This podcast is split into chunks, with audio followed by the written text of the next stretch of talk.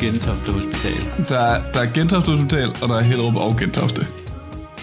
Det er dumt. Ja, Det er Ja. rigtig dumt. det er nemlig rigtig dumt. Anyway. God morgen, middag og aften. Mit navn er Markus, Og mit navn er Daniel. og du lytter til Fuldplade.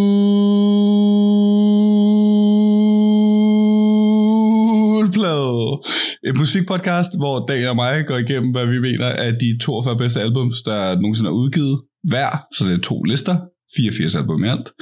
Uh, alt, hvad vi siger, er vores holdninger og vores meninger og subjektivt. Og det er ikke uh, uh, bestemt af en eller anden højere magt eller sådan noget. Medmindre den højere magt er musikken, naturligvis.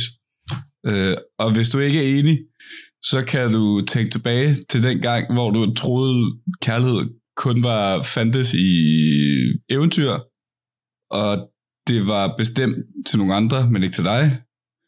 Kaldet var ude for, for fat i dig, og det var sådan, det så ud. Øh, skuffelse jagtede alle dine drømme, men så så du hendes ansigt, og nu tror du. Eller også kan du skrive til os på fuldplade podcast på Instagram, eller fuldplade.kontakt.gmail.com, øh, og så kan du sende os din mening der. Hold kæft, det var en forvirrende intro. For det første, var det første, var det en Kim Larsen impersonation, eller var det noget for Beyblade? What? Der, hvor du siger, det, i starten der var det så, om du prøvede at være Kim Larsen, og så kører du sådan en Beyblade-reference med fuld skrue bagefter, men så bare med fuld plade. Den havde du ikke selv fanget, eller hvad? altså, jeg har, ikke, jeg har ikke set Beyblade, så nej. Ja, ikke særlig meget. okay, jamen så var det bare en ting, du gjorde åbenbart. Hvordan var det en Kim Larsen-reference? Den måde, du sang i starten.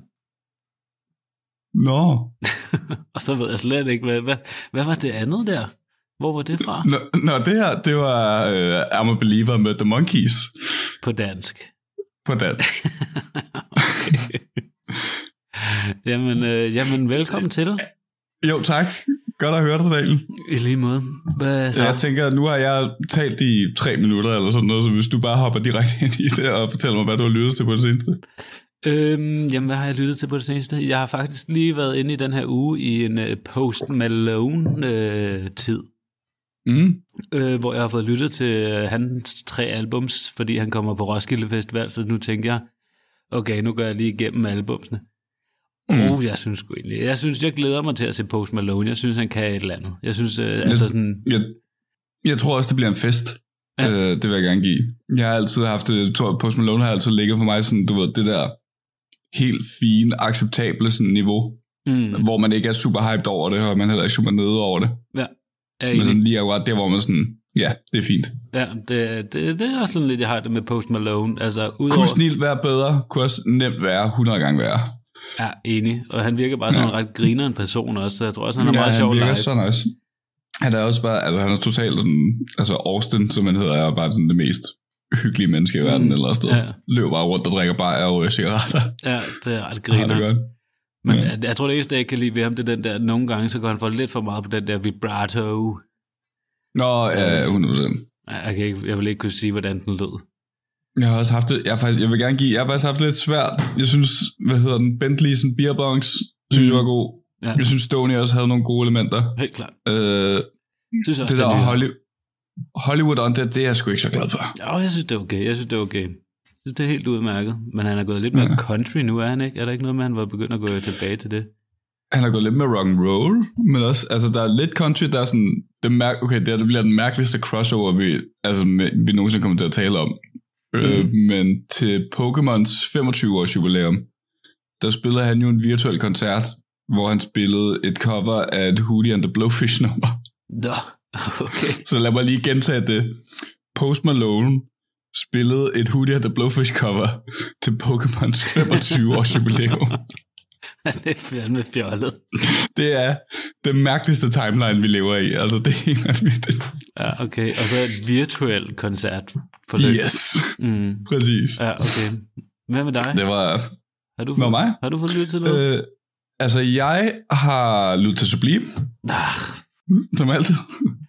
jeg høre. Øh, Nej, det var fedt. øh, og så har jeg også, øh, Fabrik har udgivet deres debutalbum nu. Nå, ja, okay. Og det er rigtig, rigtig, rigtig, rigtig svedigt. Er det det? Øh, hvis jeg skal sige det. Ja, okay. Ja. Det er både, altså det er... Jeg har svært ved at pinpoint på noget sådan på en danske scene, som det ligner. Mm. Hvilket er sådan lidt specielt. Altså det er både punk og new wave og trap og, og hip-hop og altså og også øh, emo revival på, på én gang. Øh, og så er det bare to gutter, der taler om at drikke sig stive og feste. Ja, altså. okay. Nå, det det skal, er jeg, vildt fedt. lige, Der er- det skal jeg lige have hørt. Der er super god energi på det. Øh, åbner med alle hitsene. Jeg skater ikke, og voldsom og dårligt. Øh, Mm. og så kører den ellers videre derfra. Ja, okay. Nå, griner.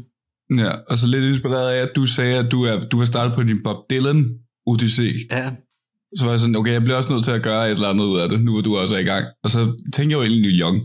Men så tror jeg, det gik op for mig, at jeg måske hellere ville slå to fluer med et smæk. Så nu er jeg gået i gang med C.V. Jørgensen. oh, okay. Ja, Yes, der har jeg jo egentlig været. Øh, der har du jo været, ja. Ja, så der, øh, så der, men altså, det er ikke en dårlig rejse, vil jeg sige. Nej, det tænker jeg. Og jeg startede med, du ved, det store album, som jeg så ikke lige kan huske navnet på lige nu. Øh, Solgt til Stanley, Chris. Nej, Tidens Tær. Tidens. Tern. Ja, okay. Ja.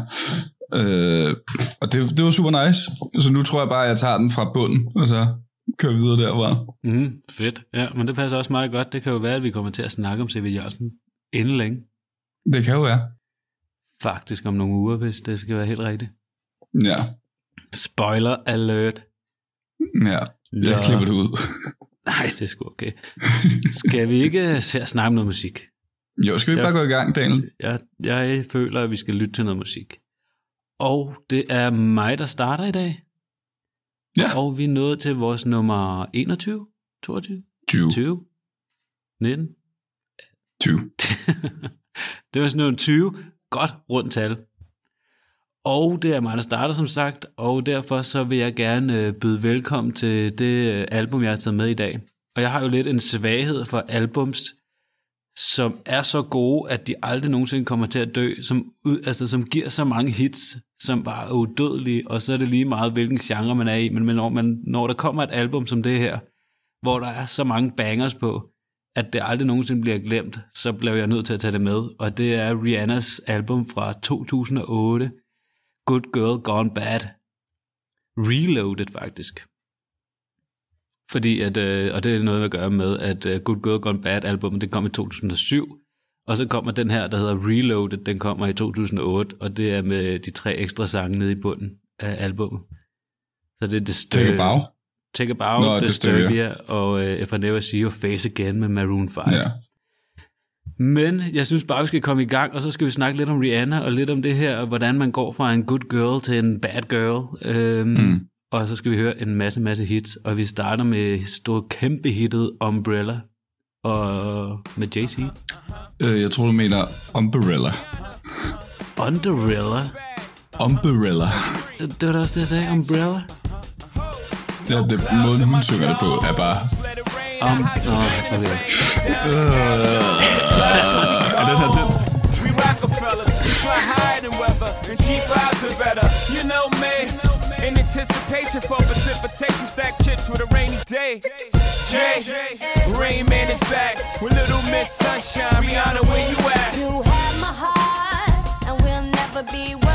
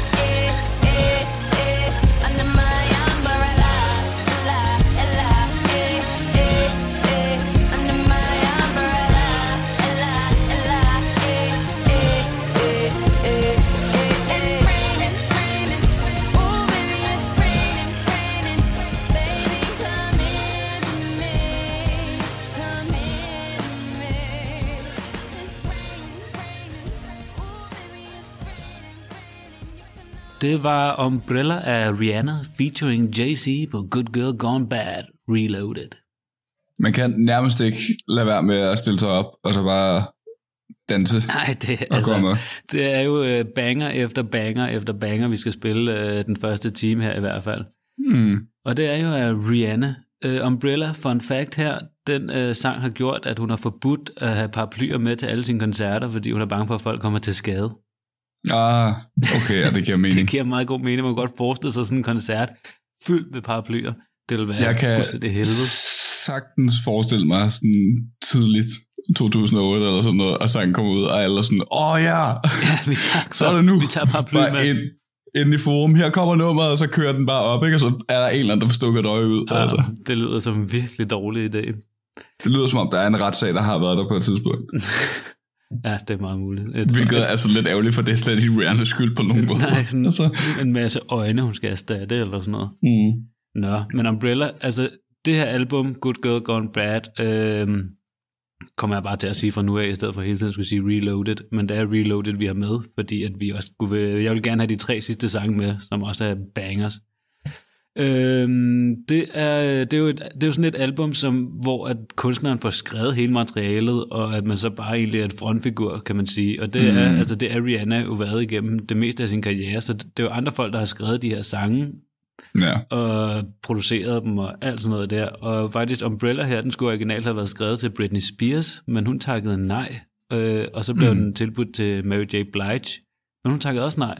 Og så øh, blev den så sendt til uh, Def Jam, som er det, øh, det øh, studie, som øh, Rihanna er en del af. Og øh, så blev det til et monster hit. Og som Jay-Z jo så også er en del af, kan man sige. Jo. Men altså, øh, men det er også det, jeg tror også, man skal huske, øh, at specielt også i den her periode der, sådan midt 2000, der var det bare sådan specielt for pop-siden. Mm. Der var det sådan Ja, ja. standarden, Det er jo ikke at det var, og på ingen måde var kunstneren var ind over. Øh, og det, altså i dag er der, tror jeg, at kunstneren er kommet lidt mere ind over det selv. Mm. Altså specielt efter, du ved, Taylor Swift også, øh, har jo også skrevet rigtig meget af sit materiale Mm. øh, og arbejdet på det, og Beyoncé har også været med inde på mange sange på blandt andet Lemonade og sådan noget. Men altså, Ja, før, men ja, ved, før 10, vil jeg sige, der var det meget normalt, det er jo bare ikke... standarden. Altså, det er jo Ja, standarden, præcis. at man får nogle sange, og så, øh, så giver man det sit eget touch, kan man sige, ikke? Ja, ja. Men også, altså også Rihanna, som du nævnte med øh, Beyoncé på Lemonade, så Rihannas fra 2016, det samme år som Lemonade Anti, det har hun også selv mm. været med over det hele. Så Ja, det, er præcis. sådan, ja, det ændrer sig jo på et tidspunkt, kan man sige. Ja, mange af dem var jo også meget unge, øh, da de startede på det, ikke? Så det er jo Mm. klart, at man så ikke lige har den der sådan færdighed eller idé om, hvad fanden det er, man skal skrive om der, når man er... Hvor gammel er hun på det her tidspunkt egentlig? På det her tidspunkt, det kommer i 2008, der er hun 20 år, så vidt jeg ved. Ja, præcis. Ja, altså Så hun det laver sin, øh, det, det her album, uh, Good Girl Gone Bad, det er hendes tredje album, der kommer Mm. efter de to første, og hun startede nemlig rigtig tidligt. Hun startede, da hun var 16 med at lave Ja. sit første album. Men øh, jeg synes lige, vi skal spille en sang til. Snak noget mere om øh, Rihanna. Og nu skal vi høre det andet monster hit, Rehab.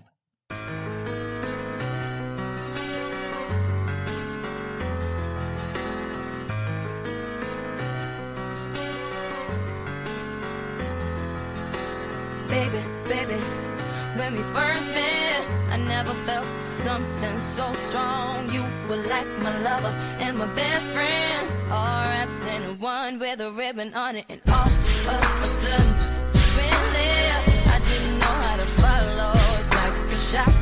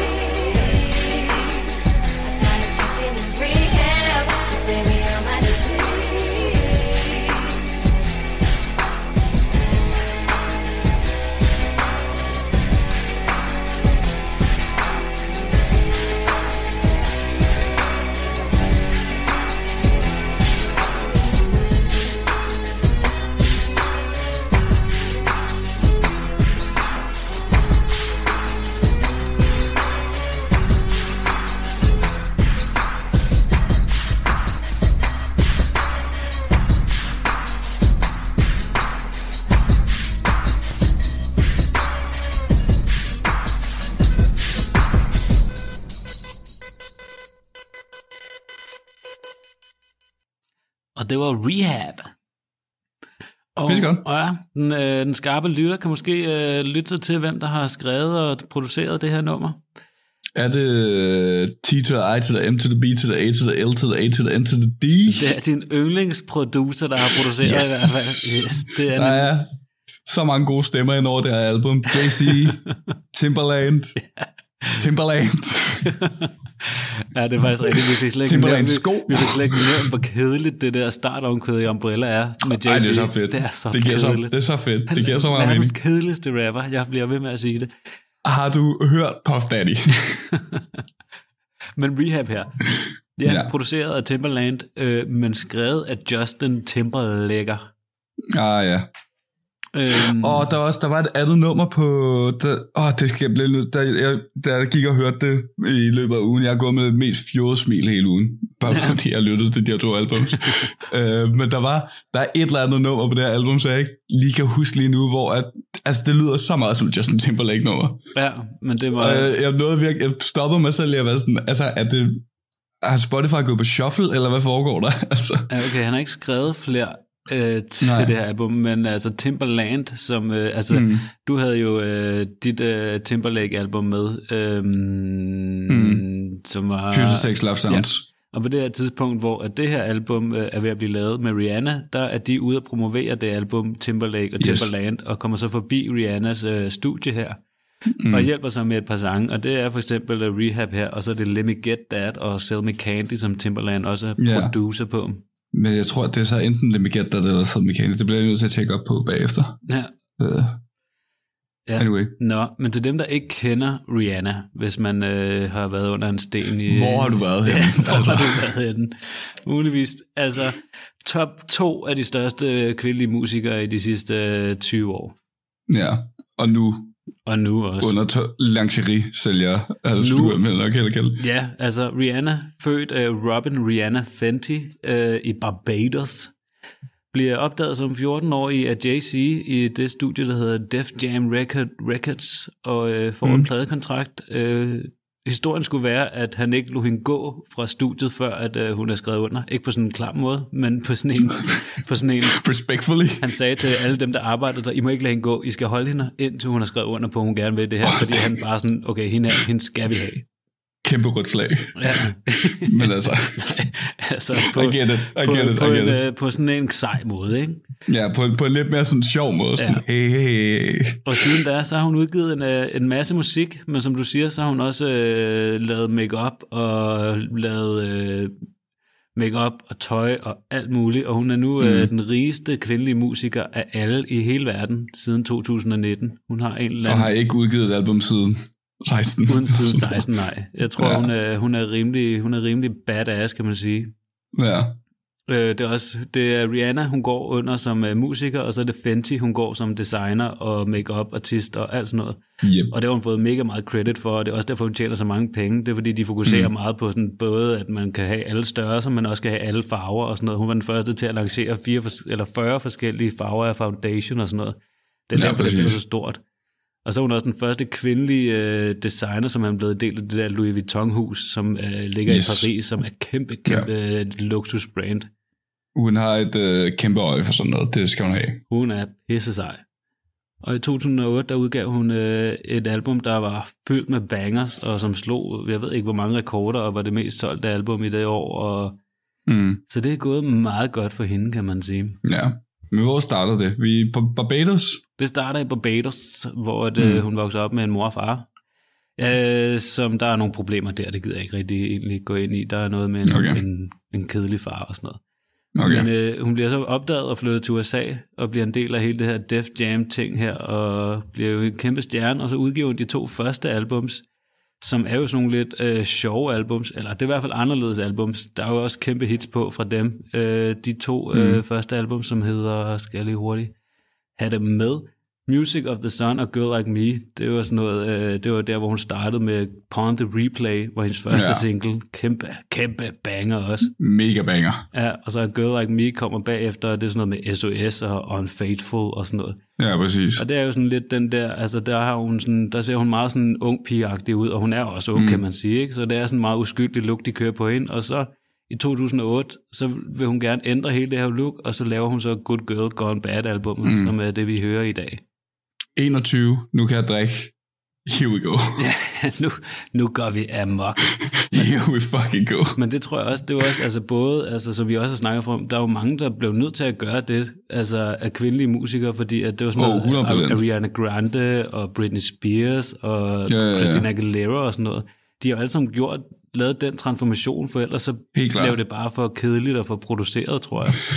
Ja, jeg tror måske også, altså det har 100% også noget at gøre med, du ved, der var et skift øh, omkring 2000, hvor det var sådan, okay, vi skal ikke have alt det der ung pige halløj, det, det går ikke. Mm. Det, det sælger ikke. Folk er trætte af det. Vi bliver nødt til at lave noget nyt. Så nu bliver det bare sådan, go crazy. Hardcore, hardcore, øh, du er en kvinde, lev et liv, Ja, ja men jeg krop. tror, da er det også, fedt, ikke? jeg tror da også, man som kunstner vil også gerne videre fra det image der, så det er Jo, også jo, derfor, jeg tror, mange af dem gør det. Ikke?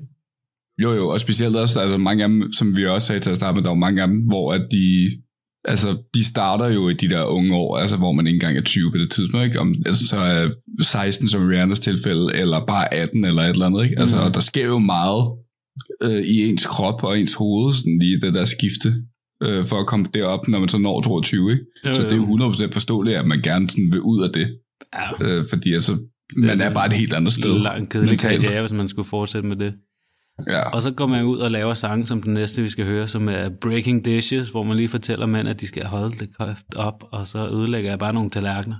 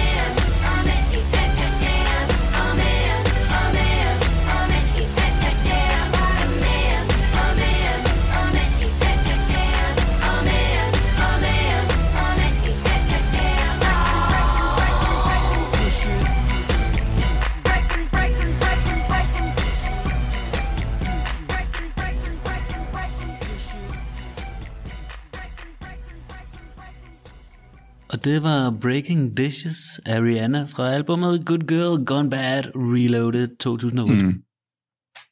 Det, det er sjovt ved det her album, jeg lagde mærke, lidt mærke, altså jeg tror ikke, at jeg har tænkt over det før, øh, måske fordi sidste gang, jeg lyttede til det album, var altså ages ago, Mhm. mm-hmm. hvor at ens høretelefoner var sådan et par skraldede sådan små nogen, der nærmest skulle brække på midten. øh, men sådan efter man har fået lidt bedre lyd sådan, til at høre det med, er det sjovt at lytte, altså hvor percussion heavy det er i fronten. Mm. Jeg talte med min lillebror om det for nogle dage siden, fordi vi lyttede til noget Run the Jewels. Øh, og de, de er nemlig også meget, du ved, trommer og percussion i fronten af mixet. Altså, så det virker det, man kan høre til at starte med, ikke? Og det kan man jo også godt høre, altså både på Umbrella Mm. og på den her sang, øh, og på nogle af de andre hits på den her plade, ikke? Altså, det virker, du får de der sådan, du, ja. ja. foran, ja, og så okay. Guitar og streng og alt det andet, det er lidt mere baggrunden et eller andet sted. Ja, det er rigtigt. Det kan jeg i hvert fald ja. Godt høre. Jeg kan godt høre, at sådan noget guitar og instrumenter og sådan noget, mm. det er Mm. meget langt tilbage. Men jeg tror også, det er det, der, det, det, der giver Rihanna meget hendes lyd, specielt på det her album, er nemlig, at det har så meget det i front. Mm. Øh, og det, altså helt tilbage fra Pond Replay er det jo også det, ikke? Jo. Sådan nogle af de der Barbados-agtige toner, hvor man virkelig skal mærke, hvor man skal danse til, ikke? jo, det er rigtigt. Altså. Ja, det er nok rigtigt. Det har man nok prøvet at køre. Mm. Og det er også rigtigt. Altså i hvert fald de to første albums, vi snakkede om, det var meget den lyd med Barbados, og man skal køre den der, her er der en pige fra øerne, som skal blive stor og sådan noget, ikke? Ja. Hvor det her, det er sådan lidt, hvor man gerne vil væk fra den der øh, ø-lyd, kan man godt sige, mm. og så ind i noget mere sådan moderne popkultur, ikke? ja, ja. Uh, hun har da også lige, hun har lige fået en, øh, en ærespris fra Barbados dronning eller præsident, for Ja, hun har en, øh, der er en hel dag dedikeret til Rihanna i Barbados. Ja, Rihanna Day, det er rigtigt. To- 22. februar i Barbados, det er Rihanna Day. Er det hendes fødselsdag? øh, nej, det tror jeg faktisk ikke engang. Nej, det er det ikke engang. Det er to dage efter hendes fødselsdag, kan jeg se. Det Det var tilgængelig. Ja, den, den var ikke tilgængelig. Ja, man har ikke fri den der dag, men de skulle efter sine sådan, kun spille Rihanna og, øh, og bare sådan fest til Rihanna-musik hele dagen. Puh, Altså, fedt, altså fedt for hende, men jeg tror, efter to timer, så vil jeg være sådan, jeg er done. what? Ja, jeg kunne godt holde en hel fest kun med Rihanna. Altså, det ville jeg sagtens kunne. Hmm. Og altså, okay. så kunne man bare høre, fra Anti kunne man bare høre Work, og fra uh, An Unapologetic kunne man høre Ved du hvad? Diamonds, og... Ved du hvad, jeg tager tilbage. Jeg tror, jeg sagt, det kan lade sig gøre. jeg tror godt, man kan holde et helt Jeg aften. tror sagtens, det kan lade sig gøre. Ja, og så sådan klokken 3 om natten kan man høre Unfaithful og Take a Bow og sådan noget, bare sådan gå helt amok og synge med. Du, altså, din klokken 3 om natten festslutter er meget sæt dig ned og græd i et hjørne altså. What? Alle klokken 3 fester, ikke det? Nej. Det der der, enten så hører man sådan noget, eller så hører man sådan dansk klassiker som Tøsedrengene og sådan noget klokken 3 om natten. Okay, fair game, ja. Anyway, Anyway, øh, jeg ved slet ikke, hvad vi er på tid. Skal vi spille noget mere musik? Så lad os høre. Nu, tager vi, øh, nu har vi lige snakket om det, så tager vi, Vi kører. så tager vi Take a Bow. Øh, som er en af de helt stille sange jo, som lidt ligesom Unfaithful fra albumet før og sådan noget. Og det er også øh, altså muligvis den bedste Rihanna-sang, der nogensinde er lavet.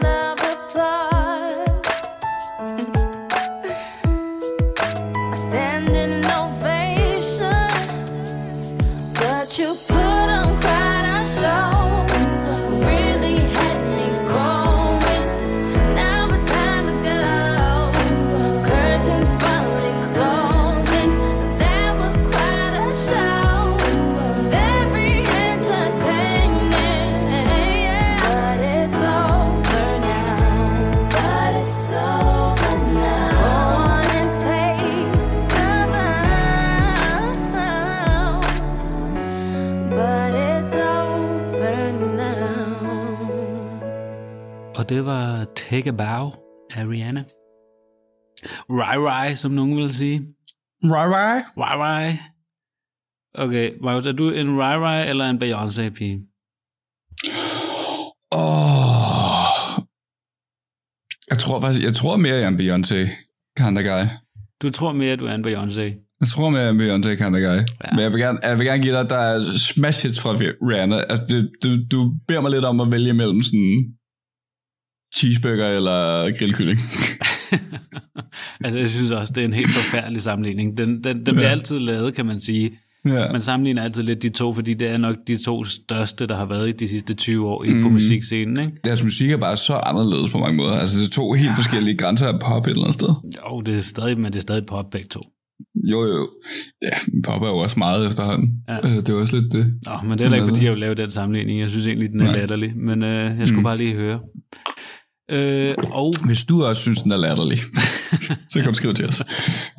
Øhm, ja, men altså, jeg har nogle tal med til dig, fordi at øh, hun, er, altså, hun er rimelig vild, Rihanna, i forhold til øh, rekorder og singler, og sådan, fordi hun, er sådan, hun er med, har været med i Guinness rekordbog flere gange og sådan noget, på grund af, at hun har- laver alt muligt, altså sådan slår rekorder på rekorder. Øh, og øh, der, du får lige nogle tal her. Mm. I 2010 der havde, var hun den første til at have fire singler, nummer et singler på et år på US Hot 100. Mm. Øh, så i 2010 der havde hun uh, Root Boy, Love the Way You Lie med uh, Eminem, mm. Mm. What's My Name med Drake, og Mhm. uh, Only Girl in the World, eller parentes in the world.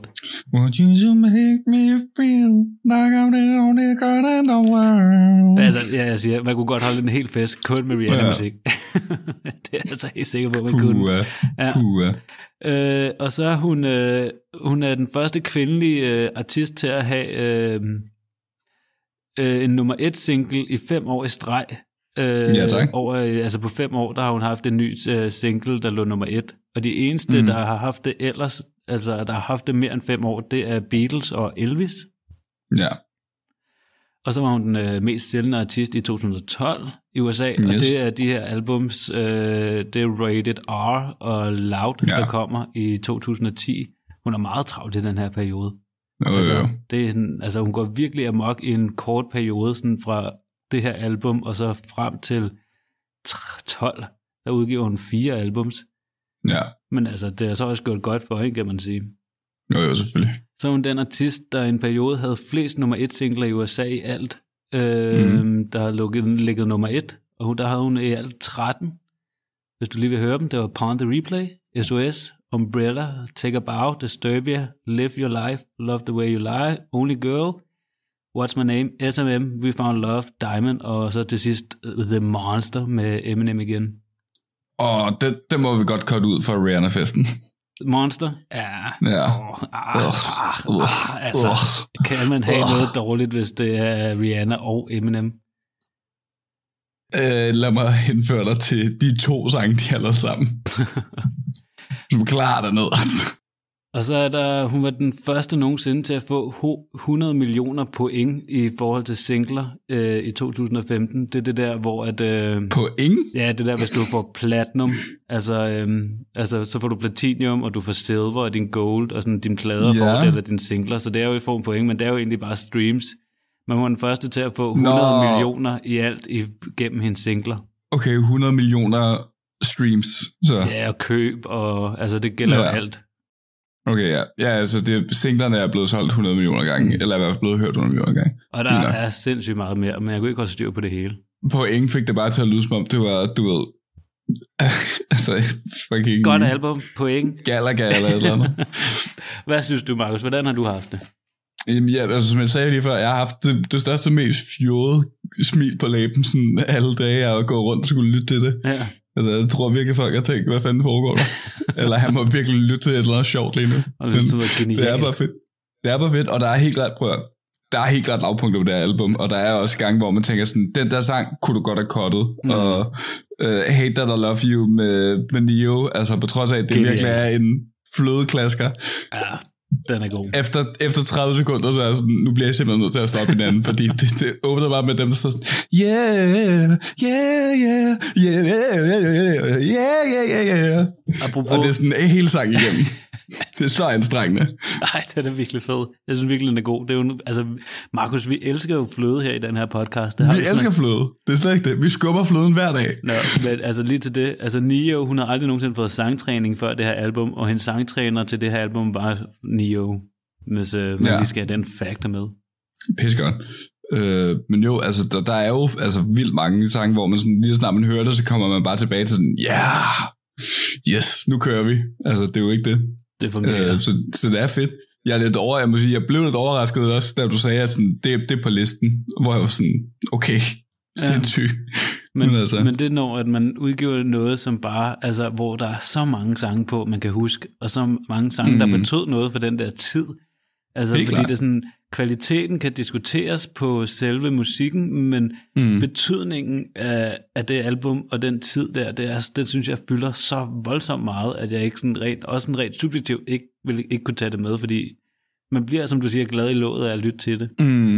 Og det er også det, altså selvom og du ved, man kan 100% godt mærke, at det her det er ikke et album, som artisten i sig selv har skrevet. Ikke? Der er. Mm. mange gange, hvor at, du ved, nogle af de der tekster, de flyder bare sådan imellem metaforer, som om, at du ved, man, altså der er jo siddet 20 sang, øh, ghostwriter, eller bare skriver generelt, Ja, ja. øh, og så har man sagt, okay, den her linje er fed, og så den her linje er også fed, og det rimer, og den her linje er fed, ikke? og så har man ligesom bare sådan klippe klistret noget sammen til sidst, og så når man så står og læser det igennem, så er man sådan, hvad fuck er det egentlig, der står, ikke? Oh. Men måden hun leverer det på, gør det jo samtidig så fedt alligevel, at man godt kan se forbi den del af det. Mm. et eller andet sted, fordi produktionen er der jo, og lyden er der, og leveringen er der også, ikke? Jo, jo, jo. Helt klart. Det er fint. Hvad har du taget med? Jeg har taget Shut Up and Drive med. Ja. Øh, Fordi altså, lige, altså bare det, at det, jeg tror også lidt, at jeg har glemt den sang. Det er en af de Rihanna-sange, jeg tit glemmer. Genialt. Øh, jo, 100%. Og så lige, altså lige så snart det der start riff, det kigger ind, så man bare sådan, yes, okay, jeg, jeg er der. 100%. Den har samlet uh, New Order. Uh, gammel, ja. uh, gammel engelsk band. Det new den that løsbane, der do shadow and.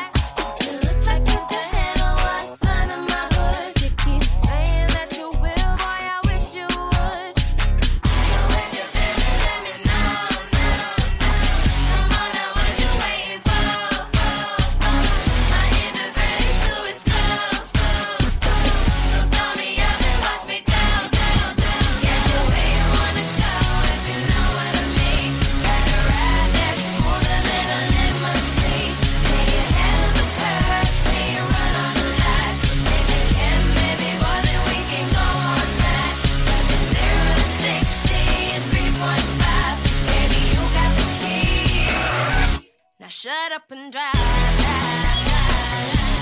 Shut up and drive.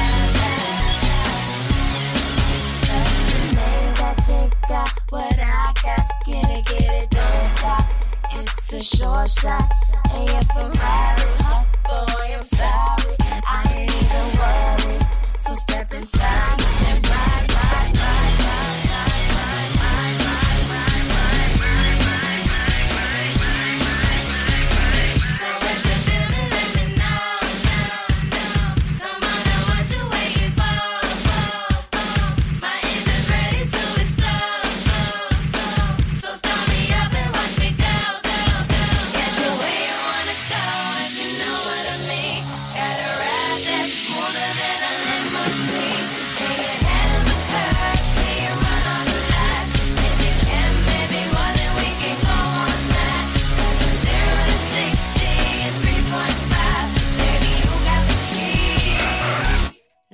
up and drive. drive, drive. Shut up and drive. drive. Shut up and drive.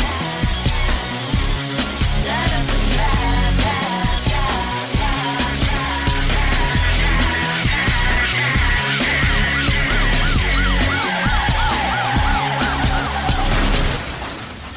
Slutter vi lige af med en politijagt der øh, på Shut Up and Drive. Ej, ej, ej.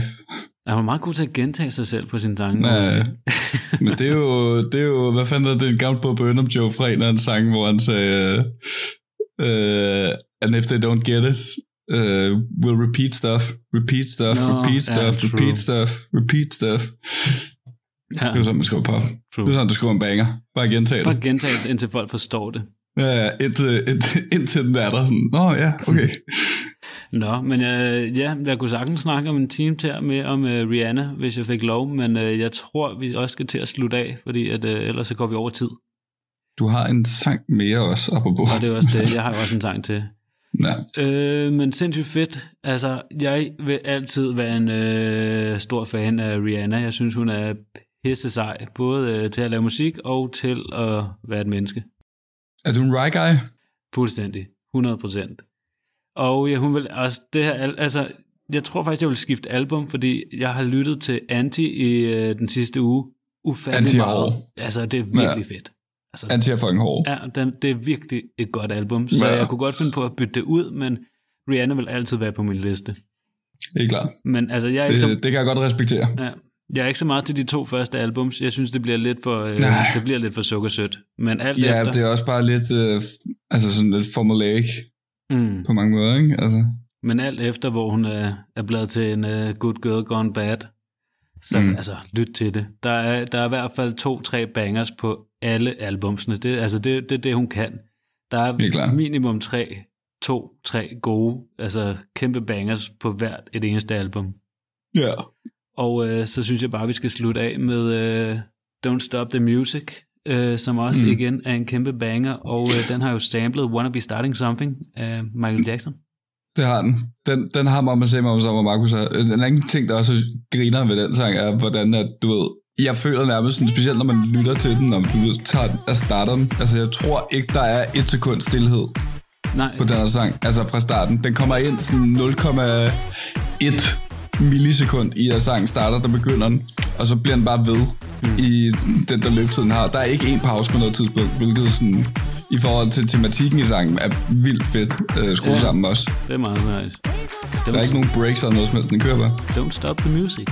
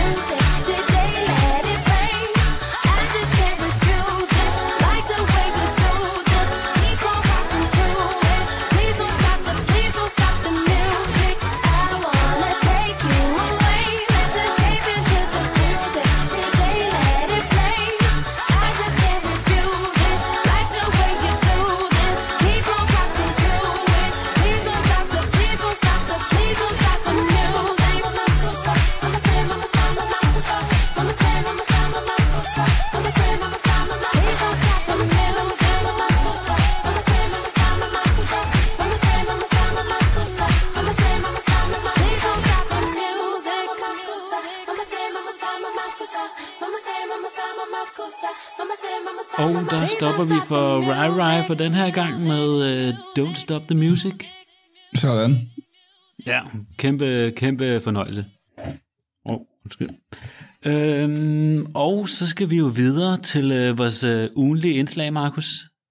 Yes. Og det er jo en, øh, en quiz, Mm. øh, og den har jeg forberedt i dag til dig, så øh, vi skal lige have en introsang, så, øh, der kommer her. Can feel that love is fading out,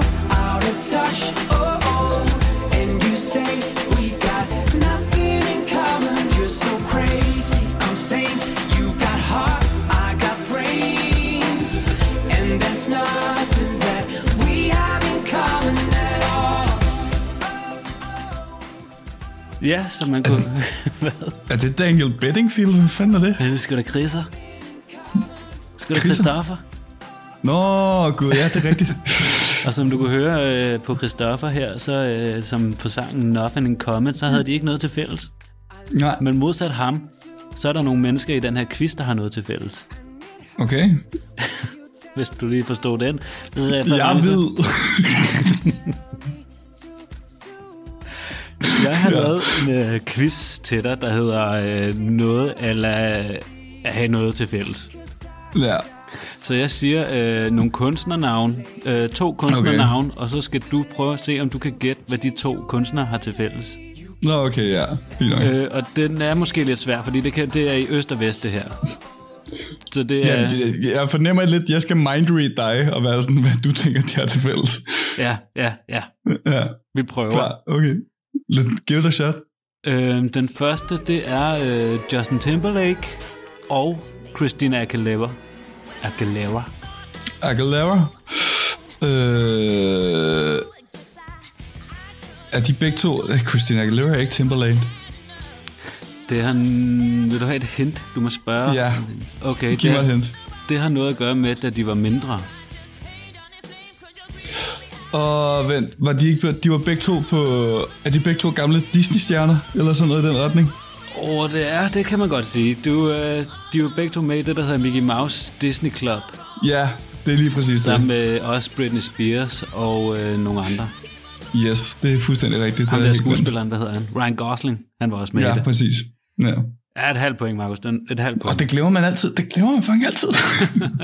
det har jeg aldrig set det. Det må have været den, kæmpe der, stort. den der cirkel, den er bare uendelig. Ja. Den næste, Markus. De her to mennesker, hvad har de til fælles? Kim Larsen og Celine Dion. øh, de prøvede begge to at blive store i USA. Meget øh, korrekt, kan man sige, men det er jo ikke helt det, jeg ledte efter. Det her, det har noget at gøre med en øh, sangkonkurrence, måske. Øh, har Celine Dion været med i DM i rock? det tror jeg ikke, Kim Larsen har. okay, det melder pas. De har begge to været med i Melodi Grand Prix. Nå, uh, uh, har Kim Larsen været med i Melodi Grand Prix? Mm-hmm. Det var derfor, jeg tænkte, den kunne være lidt svær. Jeg synes, det var Nå. for nemt, hvis jeg havde sagt Brødrene Olsen eller sådan noget. Ja, okay. Hvad med Otto Brandenburg og Phil Collins? Øh, de, har, de synger begge to på Disney soundtracks. Yes, Yes. lige præcis, Marius. De synger nemlig Ja. på Disney.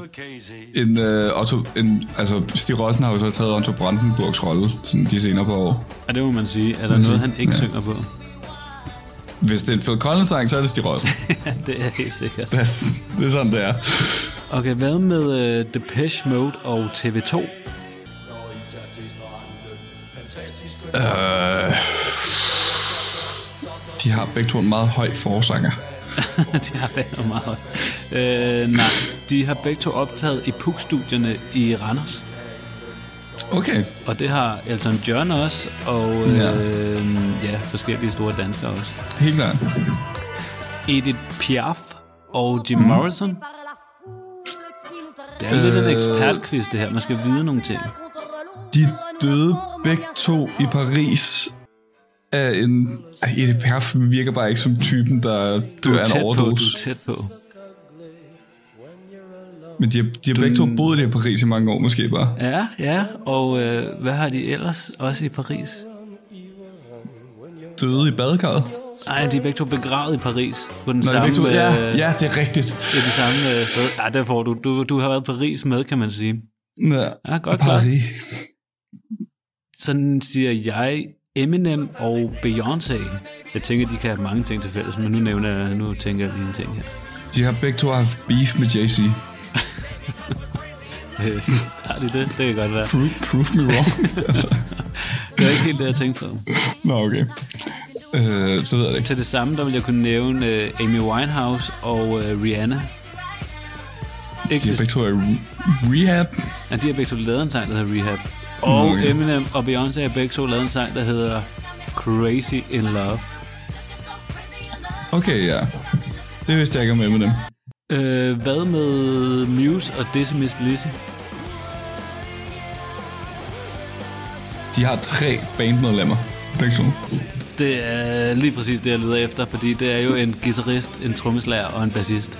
One Ja. guitar, bass and a drummer. That's all we really need.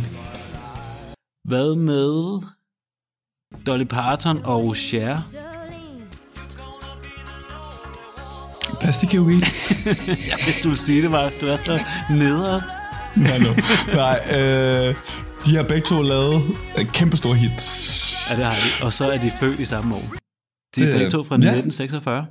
Ja. Hvad med Savers og Kelly Clarkson? Øh, det er kunstnere, der begge to kom ud af et talentprogram. Lige præcis. Det er Ja, lige jeg præcis mener, korrekt. Kelly Clarkson er American Idol. Ja, det tror jeg også. Det var den Øh. første American Idol, og Savers Yes. er jo Martin fra den første omgang af X-Factor. X-Factor. Og så har jeg lige et sidste spørgsmål. Mm. Winnie Who og Volbeat. De er begge to fra den samme by i Jylland, eller et eller andet. Åh, oh, det kunne godt være, men de har det noget med et spillested. Eller et, en scene.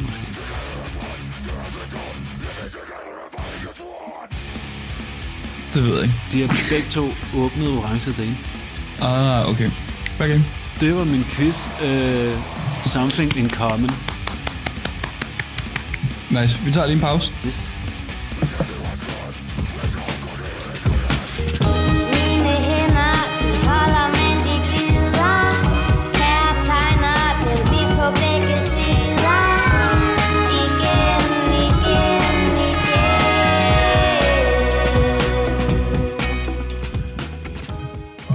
Lige på.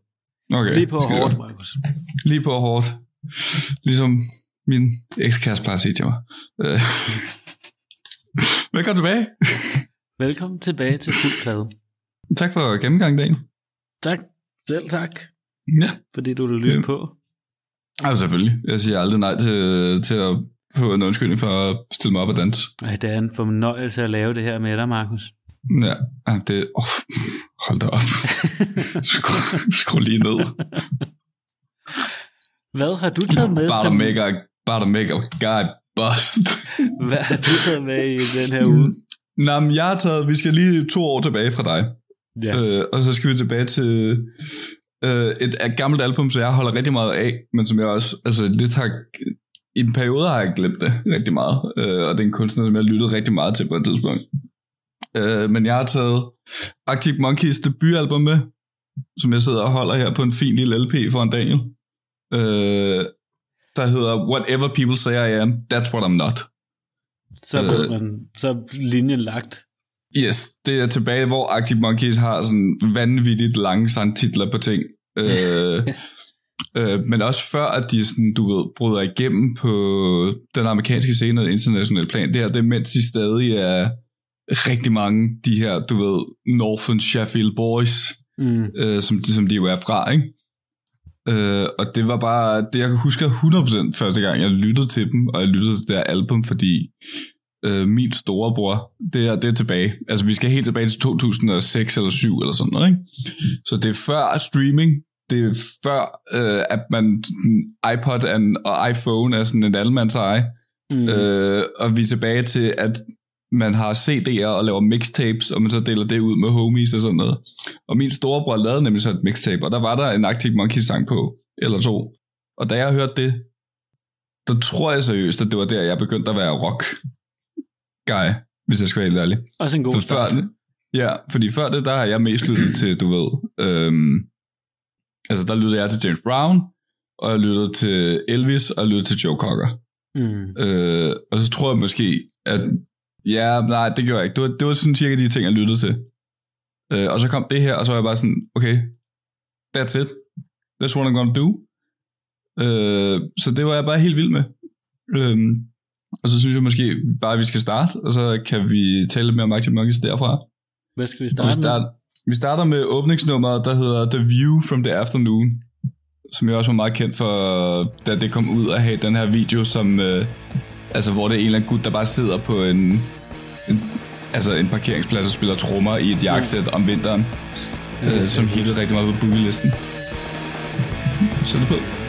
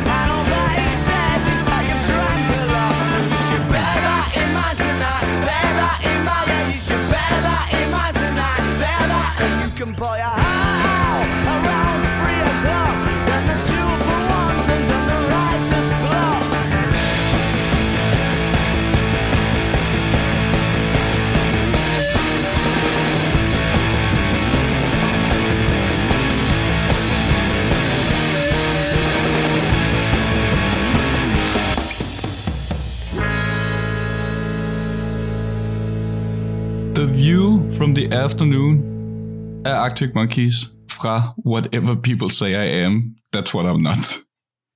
Rigtig nemme ting at skulle uh, Ja, blive ved super nemt, at, super nemt at huske. Altså, øh, ja, det tror jeg er helt 100% af en af de første sange, jeg lyttede til, og hvor jeg også bare var sådan, okay, jeg skal, jeg skal spille guitar, jeg skal have det fedt, og jeg skal rette rundt og være en lille øh, rockdreng. Skal jeg skaffe mig en britisk accent, og og jeg skal sprede det her som pesten. øh, men ja, altså det, det her det er deres første album. Øh, det kom ud i 2006, og det er under Domino Records, men jeg faktisk stadig mener, de er signeret til. Mm. Øh, og det er jo sådan noget med historien er, at de blev signeret, du ved, tilbage i 2005 eller sådan noget. Øh, og så har de fået andre tilbud fra Epic og NME og nogle andre ting, men de var jo bare været på meget god fod med ham, der ejer Domino Records. Ja, så de har bare okay. valgt at blive hos ham, Nå, Øh, lækkert. fordi de var sådan, han gør sit arbejde meget godt, så der er ikke rigtig nogen grund til, at vi skifter. Øhm, så ja, øh, og det er blevet indspillet i det, der hedder The Chapel Studio i Sheffield, Mm. hvor at øh, de også er fra, alle fire. Øh, og så er det produceret af en gut, der hedder Jim Abbas. Øh, og så er det jo også den bedst sælgende debut i England nogensinde. Ja, okay. Nå, det er meget med, sejt. med, hold nu fast, 360.000 eksemplarer solgt i den første uge. Åh, oh, okay. Ja, Der har været en god promoter der, eller et eller andet, eller... Ja, men det er det, fordi altså det, historien er, hvis man ikke kender Arctic Monkeys, eller i hvert fald ikke kender navnene på dem, for jeg tror, de fleste har en eller anden form for relation til, hvem de er. Øh, Det er Alex Turner, og det er Jamie Cook øh, på guitar. Alex er sanger, sangskriver og guitarist. Matt Helders på trommer. Øh, og på det her tidspunkt på det første album, der er det Andy Nicholson, der er på bas. Mm. Øh, efter det her album kom ud, og de turnerede lidt med det, så tog Andy, så gik Andy ud af bandet, fordi at det at være, det at, du ved, være musiker og turnere var ikke lige ham, og han ville gerne øh, tilbage. Øh, han trak stikket på en meget færdig måde, og så er det Nick O'Malley, der er kommet ind i stedet for det. Men Jeg det er føler- Andy her. Jeg føler, det er meget øh, Turner. Alex Turner Band. Helt klart. Eller sådan, øh, Øh, det er ham, jeg kender. Ja, ja, og det er også ham, der er, han er helt klart den, altså han er både forsanger og sangskriveren, så det er også hans tekster. Mm. Øh, og så har han også, der er specielt noget med den transformation, som øh, Arctic Monkeys har gjort gennem årene, men specielt Alex Turner har gjort gennem årene, der er jo ligesom har gjort, at han ligesom på mange måder er ansigtet for bandet. Øh, det vil jeg 100% gerne give. Og hans stemme er jo også meget karakteristisk, Ja. øh, og specielt på det her album. Øh, så det vil jeg gerne give dig. Øh, jeg tror, der er rigtig mange, der også har det på den måde. Men det starter simpelthen sådan, at tilbage i 2004 eller 3 eller noget lignende, øhm, efter, du ved, det er efter The Strokes album uh, Is This How It Is? Er det ikke sådan, den hedder? Is this is it? Ja, Is This It? Is Ja. This It? Øh, Det kommer ud, og, sådan, og lige pludselig er garage rock og indie sådan, den nye darling fra radioen og alt. Mm. Øh, og Alex, Jamie og Andy øh, er venner og har hørt det, og så er de sådan, ved I hvad? Det er det, vi skal lave. Vi starter et band. Øh, og de er jo ikke særlig gamle på det her tidspunkt. 18 eller sådan noget. Ja, okay. Øhm, så de, der er ingen af dem, der har spillet et instrument overhovedet Nå, fedt. på noget tidspunkt før det. Så de hopper bare ind, altså de skal bare ind på den her bølge. Øh, og så begynder de at spille sammen og laver så en demo på 18 sange, og rigtig mange af de sange er også de sange, der er med på det her album. Altså I Bet You Look Good on the Dance Floor og Dancing Shoes, den sang vi lige har hørt. Øh, When the Sun Goes Down og alle de der sange, det er tilbage fra den demo, øh, som ikke har noget navn, og som de egentlig bare deler ud og bliver solgt et par steder. De bliver meget sådan et hipt band op i Sheffield der, mm. i det nordlige England. Øh, så folk hyrer dem ind og sådan noget, og de ender med at få solgt den her demo øh, på en, en pladebutik, der hedder The Boardwalk. Men den har ikke noget navn, så ham, der ligesom er bestyrer på det her tidspunkt, han ender bare med at kalde den Beneath the Boardwalk, øh, som bare var sådan, igen, en masse Mm. mm. brændte CD'er, de har lavet, hvor de bare havde brændt deres performances ned på, ikke? Øh, og det hitter, og så kommer Domino så og tager dem ind. Ja. Øh, så altså, Det er sgu og meget så, fedt. Ja, så kører historien lidt derfra, ikke? Og det, altså, jeg vil ikke sige, man kan ikke høre på dem, at de ikke har spillet instrumenter før. Altså, der er jo Nej, god flow det er- i. 100%. Det er så imponerende, at de ligesom kommer ind, men det er jo også meget punk-attitude, og du ved, sådan, der er, altså, der er helt klart øh, ting, der er tekniske og sådan noget, men meget af det er jo også sådan relativt simpelt og ret lige til. Jeg tror mm. også, det er det, der er meget af appellen ved det her album, er, at det er sådan rimelig britisk rock af noget 2,0 et eller andet sted. Det er en masse power og så lidt det. Der er ikke så mange af de der svedige Ja. jazz-ting. Ja, skal vi, Øh, skal høre. vi lytte til sang til? Ja. Jeg synes, vi skal lytte til Dancing Shoes. Jeg har ikke taget det store hit med at Bet You Look Good on the Dance Floor. Mest bare fordi, der er så mange sange, som jeg har så meget tilhørsforhold til, og Mm. som jeg synes er så fede. Så det har været lidt svært. Men vi tager Dancing Shoes, for det synes jeg nogle gange godt kan være et undervurderet nummer frem. Kæmpe nu. Kæmpe nummer. Get on your dancing shoes. There's one thing on your mind. Hoping they're looking for you. Sure you'll be rummaging through. Oh, and the shit show the horror. You've seen your future bride. Yeah, but it's so so absurd for you to say the first word, so you wait.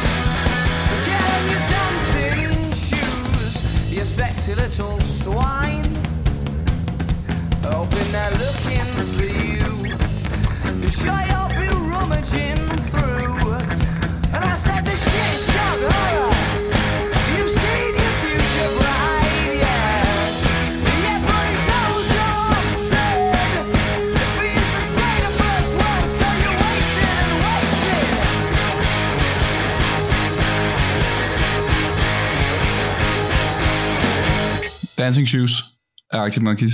Put on your dancing Øh. shoes, you swine. Ja. You sexy little swine. øh, men ja, altså det er jo også, jeg tror også, det viser meget godt, sådan, hvad det her album er, ikke? Altså det er både sådan lidt hop, og man kan godt danse til det, men mm. også virkelig, du ved, vi talte om trommer i front før Mariana.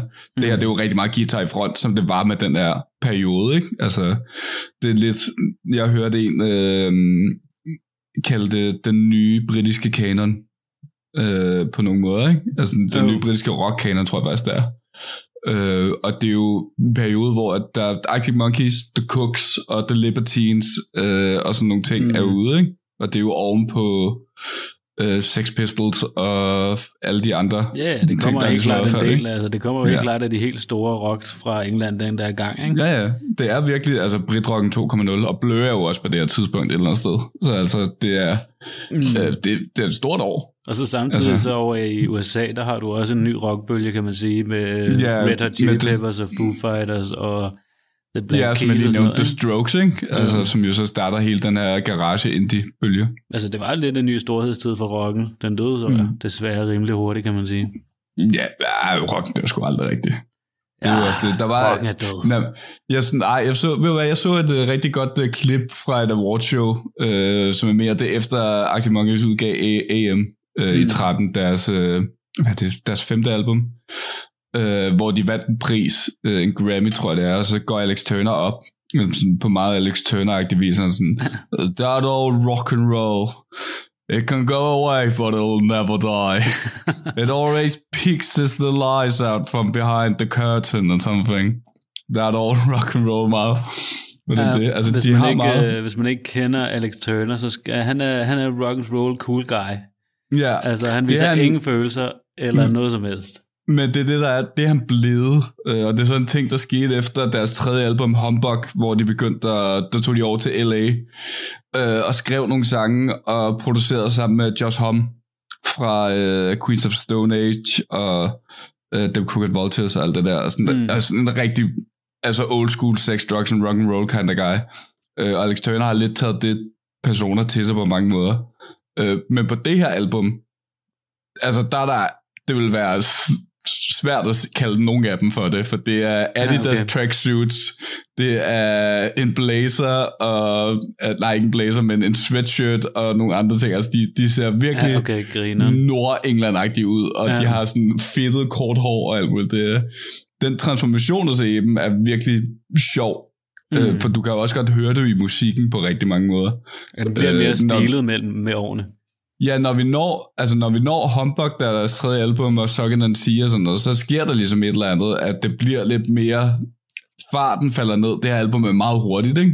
Mm. Øh, farten falder lidt ned, og det bliver lidt mere cool og relaxed på nogle måder, og måden Alex synger på, altså forsangeren, ændrer sig også virkelig meget og bliver mere de lavere toner og sådan lidt stille, mm. hvor her der skriger han jo nærmest bare på mange af sangene.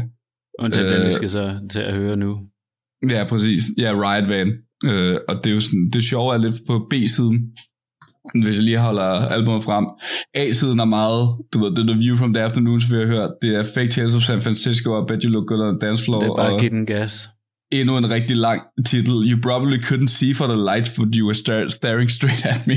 Uh, altså, det er virkelig mange hurtige sange, ikke? Og B-siden er så sådan noget som Riot Van, som vi har her, eller Marty Bum, Mm. mm. uh, der er også en af de mere stille sange, og slutter også af på Certain Romance, som også er en af de lidt mere... Mm. okay, okay. Cheers. Uh, rolige cuts. Uh, så B-siden er lidt den stille side af pladen på nogle måder. Men uh, lad os lytte til Riot Van. Muligvis min øh, yndlings øh, Arctic Monkey sang. Ja, det, det er også et highlight for mig, 100%. So rolls a riot van and sparks excitement in the boys. But the policemen look annoyed. Perhaps these are ones they should avoid. Got a chase last night from men with truncheons dressed in hats.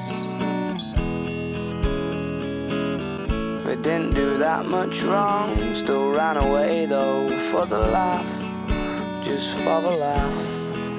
And please just stop talking, cause they won't find us if you do. Oh, those silly boys in blue. Well, they won't catch me and you. Have you been drinking, son? You don't look old enough to me. I'm sorry, officer. Is there a certain age you're supposed to be? Cause nobody told me. And up rolls the riot van, and these lads just wind the coppers up. They ask why they don't catch proper crooks. They get their address and their names took. But he couldn't care less.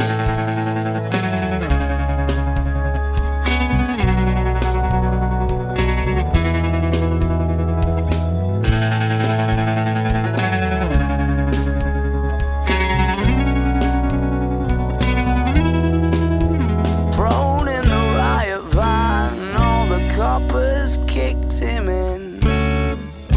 And there was no way he could win. Just had to take it on the chin.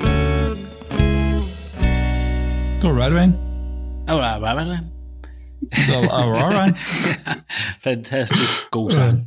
100 procent. Og Øh, vi og får også, svinet, øh, svinet strisserne til. ja, ja, ikke have. Øh, 189, hvad fanden det nu? Det kan jeg ikke huske. 187.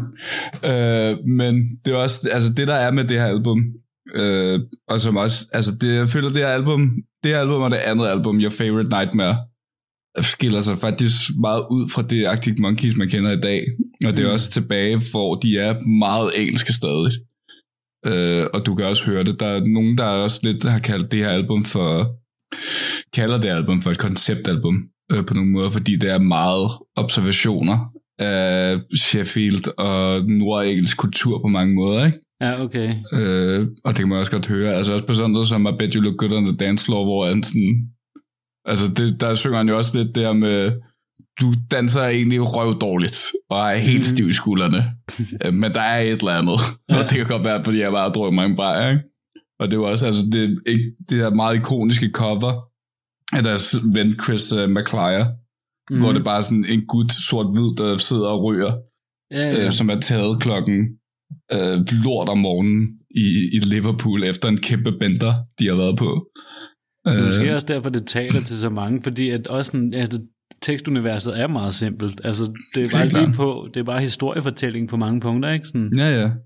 Og det er også det, fordi Alex Turner skulle faktisk ikke have været forsangeren, sangskriver til at starte med, men det, de blev ligesom enige om, at det var ham, der sang bedst og skrev bedst. mm, Øh, så han endte med at blive det, ikke? Og han kan det jo også stadig, og det må man også give sådan, specielt sådan nogle af de nye album, sådan han fine-tuner den virkelig meget. Øh, altså den her idé, øh, og det er meget, du ved, observerende øje, han, er han virkelig god til. mm. Øh, det synes jeg, han har været god på alle, alle albumsene. Jeg kan huske, jeg havde en diskussion med nogle af vores venner øh, i forhold til, da vi så dem på Roskilde Festival et af årene, Mm. lige efter de har udgivet AM-albummet, Mm. hvor at han var, altså han snakkede nærmest ikke et ord på scenen, og han lavede ikke andet end at ryge smøger og, øh, og Mm. drikke øh, noget whisky på scenen, og han, mm. altså, han smilte ikke en eneste gang. Og det var, der havde vi en diskussion om, om, om det var arrogant og nederen, hvor jeg synes, han bærer det nemlig så godt. Han bærer det Ja, ja, så fedt, at det bliver virkelig, altså det bliver sådan fascinerende at se på. Jeg synes, det var genialt. Altså jeg vil ikke have, Ja. at han gjorde andet. Nej, nej, præcis, og det er også det, altså de har været meget, det, det er også den der udvikling, specielt hvis man har fulgt dem i så mange år, og altså, altså også fra mit perspektiv, jeg har jo fulgt dem siden da album kom ud, ikke? og se den udvikling i dem har også været meget speciel, øh, fordi jeg tror også, sådan, da jeg så der i koncert, der var jeg sådan, okay, jeg synes måske, det er lidt irriterende. Jeg synes også, at Alex Turner kan være meget irriterende, når han står på scenen og performer mm. på den måde. Men det sjove er lige så snart, du ser ham interview, eller som ved det der Grammy Awards, som jeg lige øh, nævnte lige før, øh, der er han stadig meget den samme dreng, som han også var her. Ja. Og da de startede det her album øh, og udgav det, der var de også meget, du ved, ikke give særlig mange interviews, så synes det var lidt irriterende. Og når de endelig gav et interview, så snakkede de ikke rigtig meget. Ja, ja. Så de, er, altså, de var meget de der introverte indie-drenge, øh, og det er de også stadig til punkter. De har så sagt senere, sådan at specielt efter AM kom ud og alt det der, der er de lidt gjort op med det, og laver også lidt mere sådan promovering. Simpelthen fordi, at de gerne vil undgå, øh, og nu tror jeg, det er Matt Helders, der sagde det, det her samme gamle indie bullshit, Mm. Øh, som The Liberties jo så også er ledet på, ikke? Men det er jo også det, altså på trods af mange... Arctic Monkeys er også det, det eneste album fra den periode, der har eller det, det eneste band fra den periode, der har præsteret også at bryde ud i, altså uden for England på den måde, ikke? Ja. Altså, det må man give dem. The Libertines gjorde det ikke, og Nej. øh, Baby Shambles har heller ikke gjort det, og The Cooks gjorde det heller ikke rigtigt på den Mm. måde. Øh, men de har jo så også valgt at udvikle sig derfra, ikke? Jo, Øh, de minder jo meget, altså det er jo sådan, det er jo det, det, er jo det Minds of 99 gerne vil også, ikke? Altså de mm. er sådan, det er lidt det samme, de prøver at køre det der, vi snakkede om skjold, man lidt har ud til medierne og sådan noget. Der skal være noget Ja, ja, mystik omkring en. Ja, præcis. Øh, og det er de sådan, så har de jo så valgt at gøre det på en anden måde, specielt med Alex Turner, med at han er gået helt ind på den her 50'er amerik- amerikaner stil, ikke? Mm. Øh, og det er jo også fint nok. Altså det, jeg tror, det er specielt efter, jeg sådan har undersøgt det album, sådan op til det afsnit, har jeg sådan gået lidt tilbage. Jeg har været meget imod den udvikling, de har lavet, og skal også være meget ærlig at sige, sådan, det her album er Your Favorite Nightmare, er sådan klart toppen. Øh, og Humber kan jeg godt lytte til. Når vi når AM, er det sådan, der er det meget få ting, jeg er med på, men det er fordi, lyden og det soniske i det er mere mig på de her gamle albums. Ja. Ja. Altså det er også mere punk, og mere hardcore, og mere engelsk på ja, mange måder, det ikke? er rigtigt. Altså det er sjovt, fordi godt jeg, høre- jeg, vil, Ja. øh, jeg vil 100% vælge AM-albummet. Jeg synes, det er ja. så sindssygt. Helt klart. Øh, og det kan jeg også tænke, jeg har også varmet mere op til det med årene. Sådan lige da det kom ud, var jeg meget sådan, Arctic Monkeys er døde, det er done, ikke mere. Men jeg tror, jeg var lidt mere op til det, og de har, også, altså, de har bare valgt at gå en anden vej. Øh, og det er også, øh, de er produceret på en anden måde, og indspillet tingene på en anden måde. Mm. Øh, men der er jo stadig de der hårde cuts, som Are You Mine, som på mange måder er en langt hårdere sang, end nogle af sangene, du har på de her album, ikke? Mm. Øh, men altså, men det er også, det, det er bare de der punkrødder, jeg føler jeg mere lever her, og det tiltaler mig lidt mere, end, end det der. Og så er det også bare, du ved, det der fik mig ind i det, var netop de her sådan virkelig hurtige beats, og Matt Helders på trommerne, der bare sådan slagter dem nærmest. Øh, det er vildt fedt. Lad os spille, øh, lad os spille noget mere musik. Lad os spille noget mere. Øh, en anden single fra albumet, When the Sun Goes Down, øh, som også er en af de her virkelig hurtige, altså sygt fedt riff. Det er totalt en top 5'er for mig fra albumet. I said, Who's that girl there?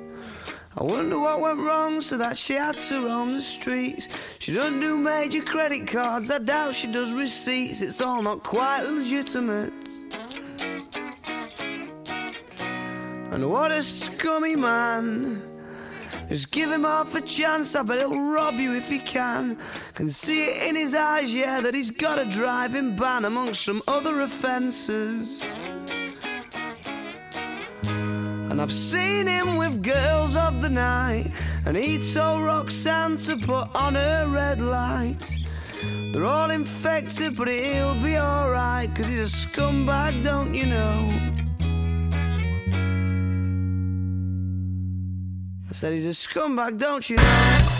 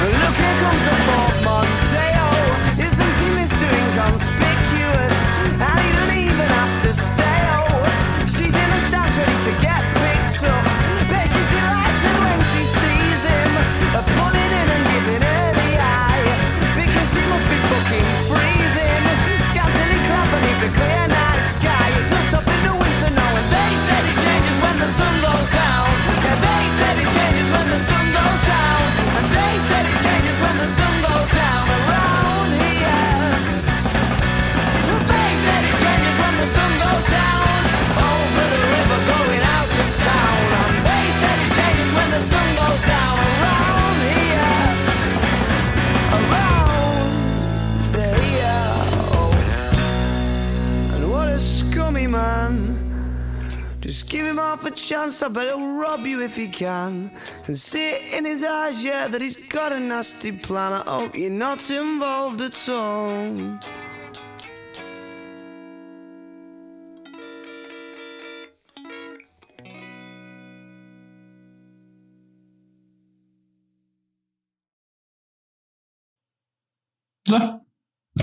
Det var...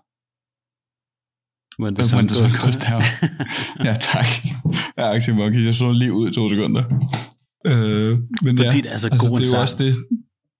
Det er nemlig så god en sang, og der er også meget med dynamikken i det her, ikke? Altså med måden, den st- starter meget langsomt, og så bare hopper ind med de her trommer og gitaren, der bare kører, ikke? Mm. Altså, øh, og det er også meget scenen på det tidspunkt et eller andet sted. Jamen, som du siger, altså som du siger, det er mere punket og sådan noget, det her Arctic Monkeys, altså, mm. og det, altså den her sang viser det jo meget godt, det er jo bare råt, altså det er bare Ja.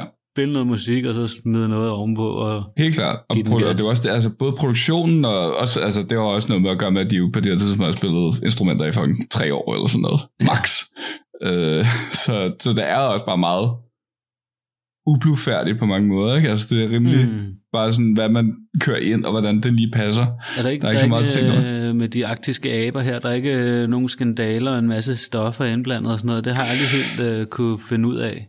Nej, altså heller ikke af, hvad jeg ved. Det virker ikke som om, der har været sådan nogle af de der store, du ved, ru- rundture på en eller anden måde. Jeg Det tror bare, ikke- de har været... Nej, jeg tror, altså, og det er jo det, man kan også godt mærke det, hvis man ser gamle interviews med dem fra den der periode, og også, det er svært at se, når de står og performer, fordi som vi lige har talt om der med sådan Alex Turners meget arrogante look udad til, mm. øh, som man har i øjeblikket, øh, kunne måske godt lugte af det, men når du har, ser interviews med dem, eller hører dem tale eller udtale sig, er de stadig de her meget små introverte, nordengelske gutter, der bare sådan hænger ud med deres venner og drikker nogle øl på poppen eller noget. Ja, okay. Så, så vidt som jeg ved, er der ikke rigtig noget. Det er Altså, meget sjovt, at de ikke er gået hen til sex, drugs and rock and roll, fordi de er jo kæmpe store. Altså, jeg tror måske bare, at de er rock and roll, rock and roll og rock and roll. det. Og måske er de også sex, drugs and rock, and rock and roll, men bare uden at det sådan har været et problem. De har sådan Ja. kunnet tåle mosten et eller andet sted, ikke? Øh, men ja. Jeg ved ikke rigtig, hvad jeg lige ellers skal sige lige nu. Hvad, hvordan har du haft det med at lytte til det, Daniel? Jamen, uh, The Arctic Monkeys, uh, det er jo uh, ja, det er jo fantastisk. Jeg elsker The Arctic Monkeys, og jeg, Ja. altså, jeg følte, at jeg kunne lige så godt have et Arctic Monkeys album med på min liste. Mm. Jeg vil have valgt AM, fordi jeg kan godt lide den udvikling, Arctic Monkeys har taget. Mm. mm. Hvor at jeg synes også, altså jeg synes, at uh, Tranquility Hotel og hvad det hedder, uh, det nyeste album, Nå, det nye. jeg synes, det blev hakket i små stykker af anmeldelser, og Mm. jeg, jeg ved også, vores gode ven Johan og dig og sådan noget, I synes heller ikke, det er så godt. Jeg gav den en chance til den her uge. Jeg synes altså stadig, det er ret fedt. Jo, jo. Jeg synes, det Men kan jeg tror jeg heller ikke... Nej, det, det, det kan helt sikkert et eller andet, og det er også, altså, jeg har også lige lyttet kort til det, det er også fint. Altså for mig, er det, det er udmærket, det er ikke det, men som man nok også kan høre ud fra, jeg det her album med og sådan noget, jeg er meget til det gamle, og da de Mm. startede, ikke? Men Jo, jo. jeg er også mere, altså vi, har talt om det en gang imellem, da, da det kom ud i 2006, altså her tilbage i midt 2000, var der jo meget øh, den der lidt store debat, og sådan den der Ja, ja. tykke linje, man kunne sætte i sandet, hvor det var sådan, er du hvid t-shirt og jeans og The Cooks, Mm. eller er du stor dunjakke og sweater og Arctic Monkeys? Ja, Man kunne ikke lytte til begge dele, det var ikke en ting. og jeg, Altså. og jeg var 100% øh, så stram jeans som muligt, og partisaner Mm. tørklæde og The Cooks. Ja, præcis. øh, og det er jo også, på den måde, jeg synes jeg også, det giver mening, at du er mere til, til AM, øh, og det nye album der, Tranquility. Men, øh, men med det sagt, Jo, han er også til AM, selvfølgelig, ja. men altså... men med det sagt, så synes jeg, at de her første albums er geniale. Altså, jeg synes, det er Mm. Voldsomt fedt. Og altså, det er jo, Ja. jeg, jeg kommer til at vende tilbage til min rodekasse af musik, øh, radio, rock igen, fordi mm. Der er Arctic Monkeys også, og hvis jeg en dag skulle rangere De er lige akkurat dernede. ja, de er lige dernede, og hvis jeg en dag skulle rangere dem, så vil, øh, så vil, så vil Arctic Monkeys ligge helt oppe i toppen sammen med øh, Foo Fighters og sådan noget for mig. Ja, helt klart. Altså, det vil det helt Ja, ja. klart. Jeg tror, jeg hører Arctic Monkeys muligvis en gang om måneden. Ja. Øh, det er også det, det er, jeg er meget glad for at vende tilbage til det, og jeg er også glad for, at sådan, at jeg fandt den der LP, fordi det har virkelig betydet meget for mig. Altså, som jeg sagde, sådan, det, det gjorde lidt, at jeg ikke bare lyttede til James Brown og Elvis mm. og Joe Cocker, hvilket også er fantastiske musikere. Det er slet ikke noget ved det, men altså, Ja, hvis det det, ikke havde været for det her album, havde jeg jo heller ikke blevet det metalhead, jeg var i dag på mange måder, ikke? fordi at det, ligesom, Ja. det, det tændte mig på Det var lidt guitar, gateway og trommer. drug til uh, heavy metal, det her. Ja, ja. Og punk og, og alt det andet. Det er helt vanvittigt. Ja. Hvad for tager du så med? Jeg har taget, øh, jamen jeg følger jeg kunne tage alt med, men jeg har taget Past Vampires It's a Bit Strong But, Mm. som jeg synes bare, er, altså, den kan meget. Den er, Ja. den er meget Arctic Monkeys, også meget den lidt anderledes. Jeg synes, den, øh, den er fortjener også- et lyt. Det er også klart en af de mere rå sange på det her album, og de, også en af de altså, øh, højeste og mest Mm. hårde på mange måder. Ikke? Øh, og også igen det her med sådan, det observerende øje fra Alex Turner, den taler jo også meget om det her med altså vampires, som i folk, der suger blodet af dig, og douchebags. Ja, og, ja, ja, kritikere og øh, folk, der først sagde, at du ikke blev til noget, og så lige så snart du er noget, så er sådan, åh, oh, okay, ja, ah, det var fedt, jeg har også været fra starten af, bro. Har du, har du fem pund og sådan noget? Lad os drikke en øl på din Mm. regning, hvor du sådan, skrid. Ja. Øh, og det, jeg synes, at det laver nogle rigtig gode øh, algorier øh, på det. Det er en fed sang.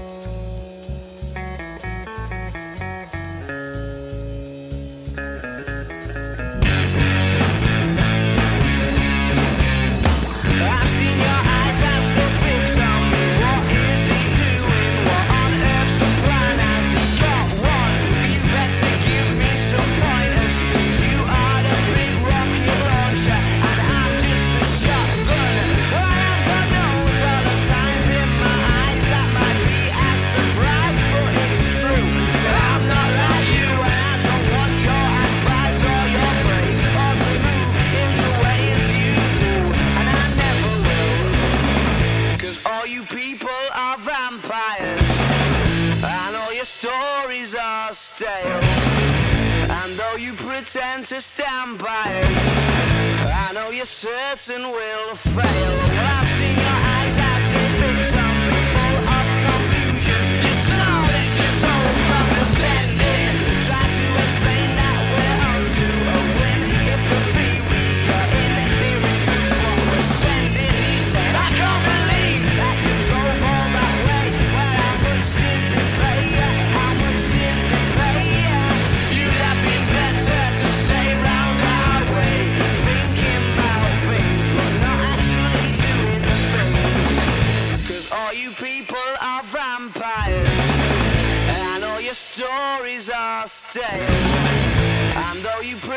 To stand by us, I know you're certain we'll fail.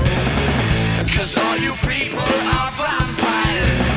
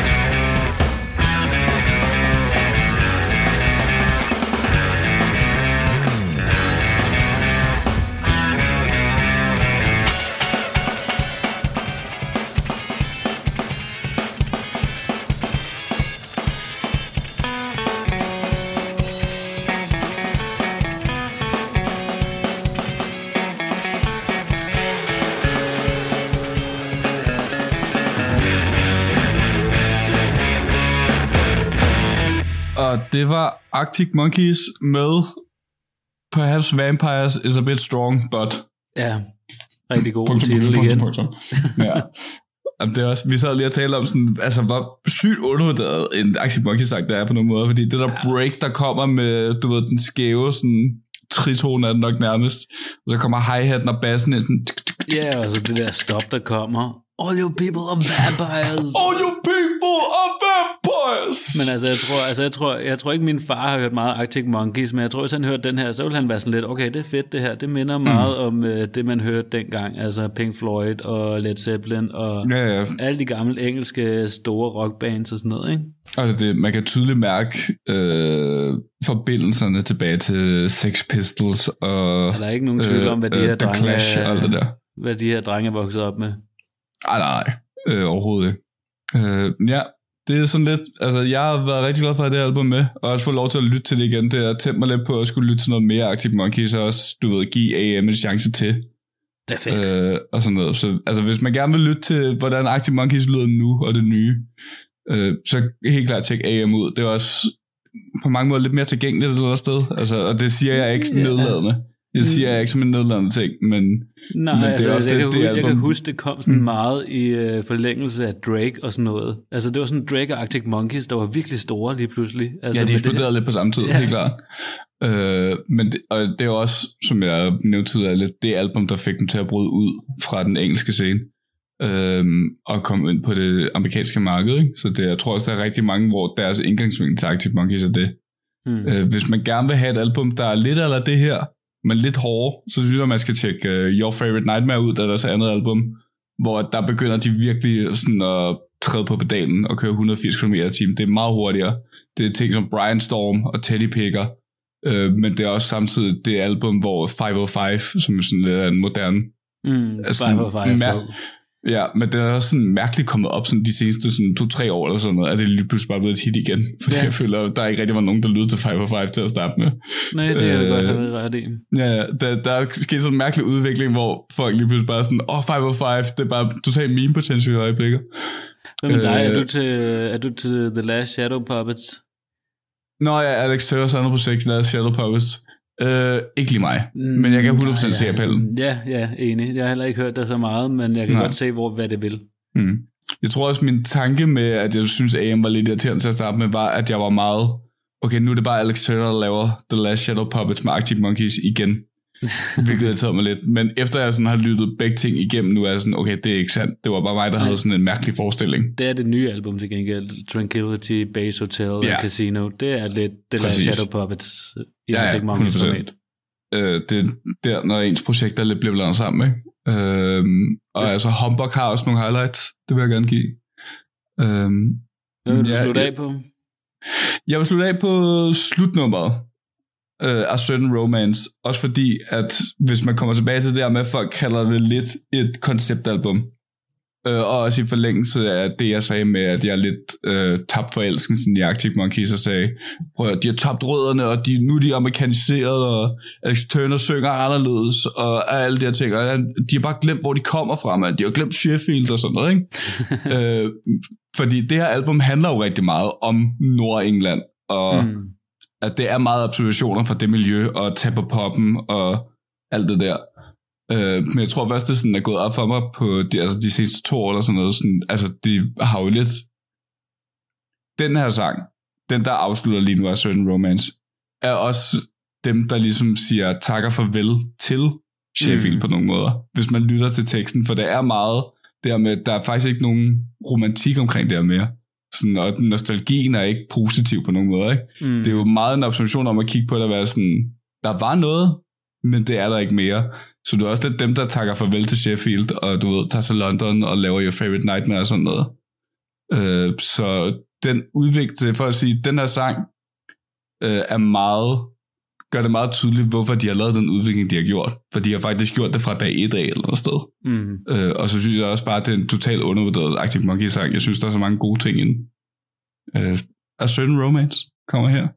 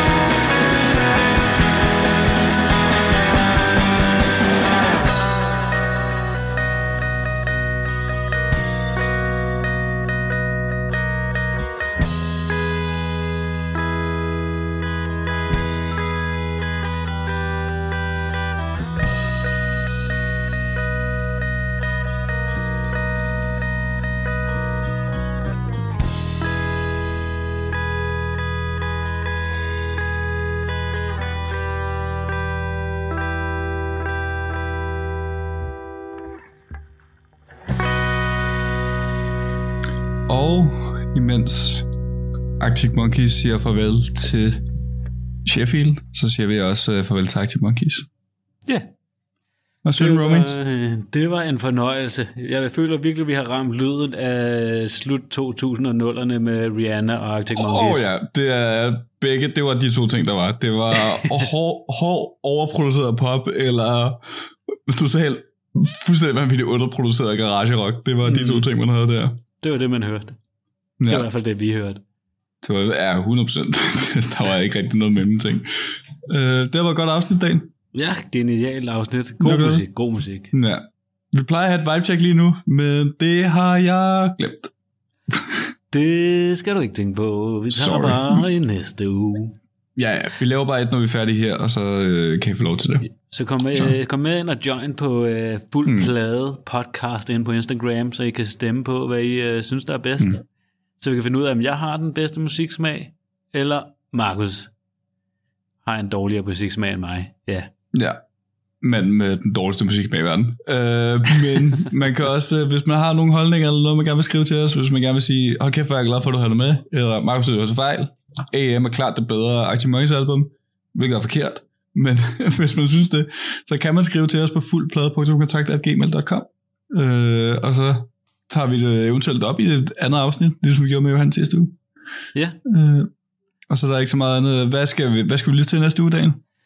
Ja, men jeg har lidt en, øh, et hemmeligt dansk band med, som øh, jeg tror, der ikke er så mange, der har lyttet til. Så øh, det glæder mig faktisk. Det er lidt elektronisk øh, gammel dansk. Ja. Øh, og jeg har et totalt wildcard, sådan genremæssigt på, på min liste, men øh, jeg vil sige et meget legendarisk øh, elektronisk album på mange måder. Altså, kan man måske godt kalde det for. øh, Ja, det har sat sig ind på øh, listen rimelig massivt, må man sige. Ja, helt klart. Øh, og så er der ikke så meget andet at sige end uh, skud til Koda, skud til FBI, skud til Flødeklinikken og deres sang Pige med pistoler fra Syvsind. Køb den, hvor du køber din musik. Øh, og så ses vi vel i næste uge. Ja, det gør vi i hvert fald. Ja. Husk det, samles. Tak.